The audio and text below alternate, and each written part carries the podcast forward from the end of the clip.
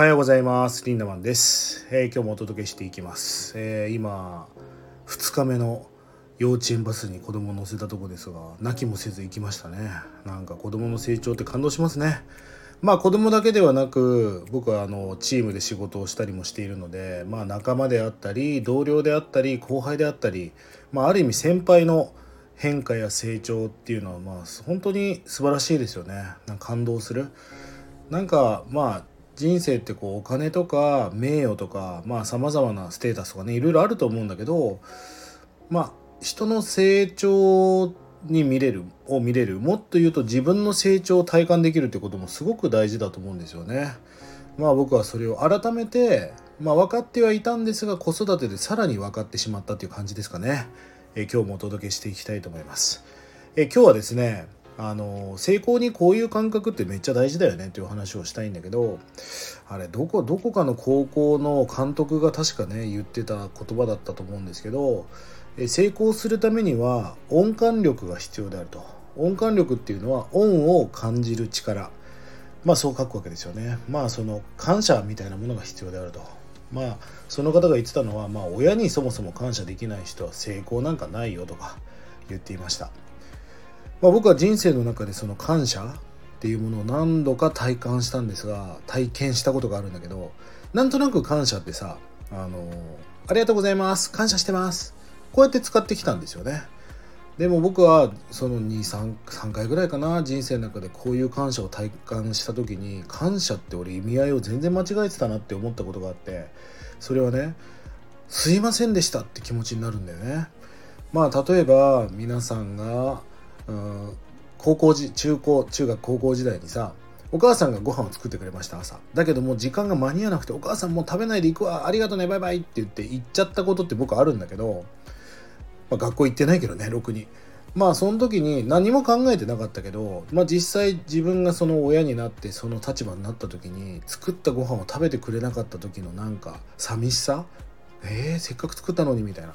その時に初めてああお母さんってこんな気持ちで朝ごはん作ってくれてたんだってことがわかるじゃないですか。その時にありがとうじゃなくてすいませんでした。ごめんなさいって気持ちになりませんか？だから感謝っていうのは感じて謝るって書くんですよね。まあそういうものを体感したことがあります。感謝しなければいけないんではなくて感謝して生きてる人が結局幸せを感じて生きてる人だと思うんですよ。ありがとうみたいな。まあどうですか？皆さんが例えば3年前に誕生日プレゼントを誰かにあげた。いまだにそれをありがとうねあの時すごい嬉しかったよ、まあ、もらったものもすごい嬉しかったけどもうほんとその気持ちが私のために探してくれたあの気持ちがもうだもう嬉しくてたまらなかったっていうああじゃあまあ次の誕生日も楽しみにしててって気持ちになりますよね。まあこれを意図的にやろうって話ではなく結局感謝して生きてる人っていうのはそういう恩恵も受けやすいし自分自身が幸せに満ち溢れて生きていけるってことですよね。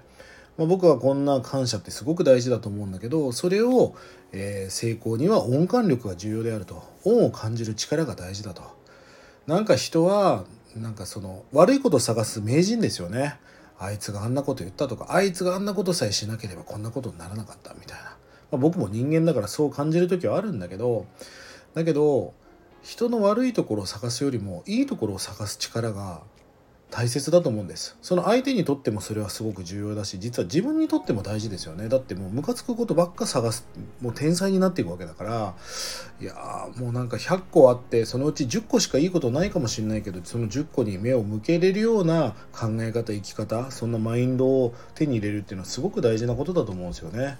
まあ、なので僕はその音感力っていうのは大事だなと思っています。皆さんはどうでしょうか？そのやってくれたことに感謝そして恩を感じる力はありますか？そんな感謝と幸せに満ち溢れた音感力をさらに養ってね最高のライフハックを提唱してえこれからね推進していってほしいなと思います、え僕は今からですね埼玉県に移動して全身脱毛に行ってきます。あのもう全身ありません。眉毛と髪の毛以外はもうほとんどの毛がありませんからあの毛がないとかも気持ち悪いんだけどと思ってたんだけど毛がないって最高ですね。是非男性の皆さんも、えー、脱毛は最高なのでどっか探して行ってみてください。ということで今日も素敵な一日をリンダマンでした。いってらっしゃい。またね。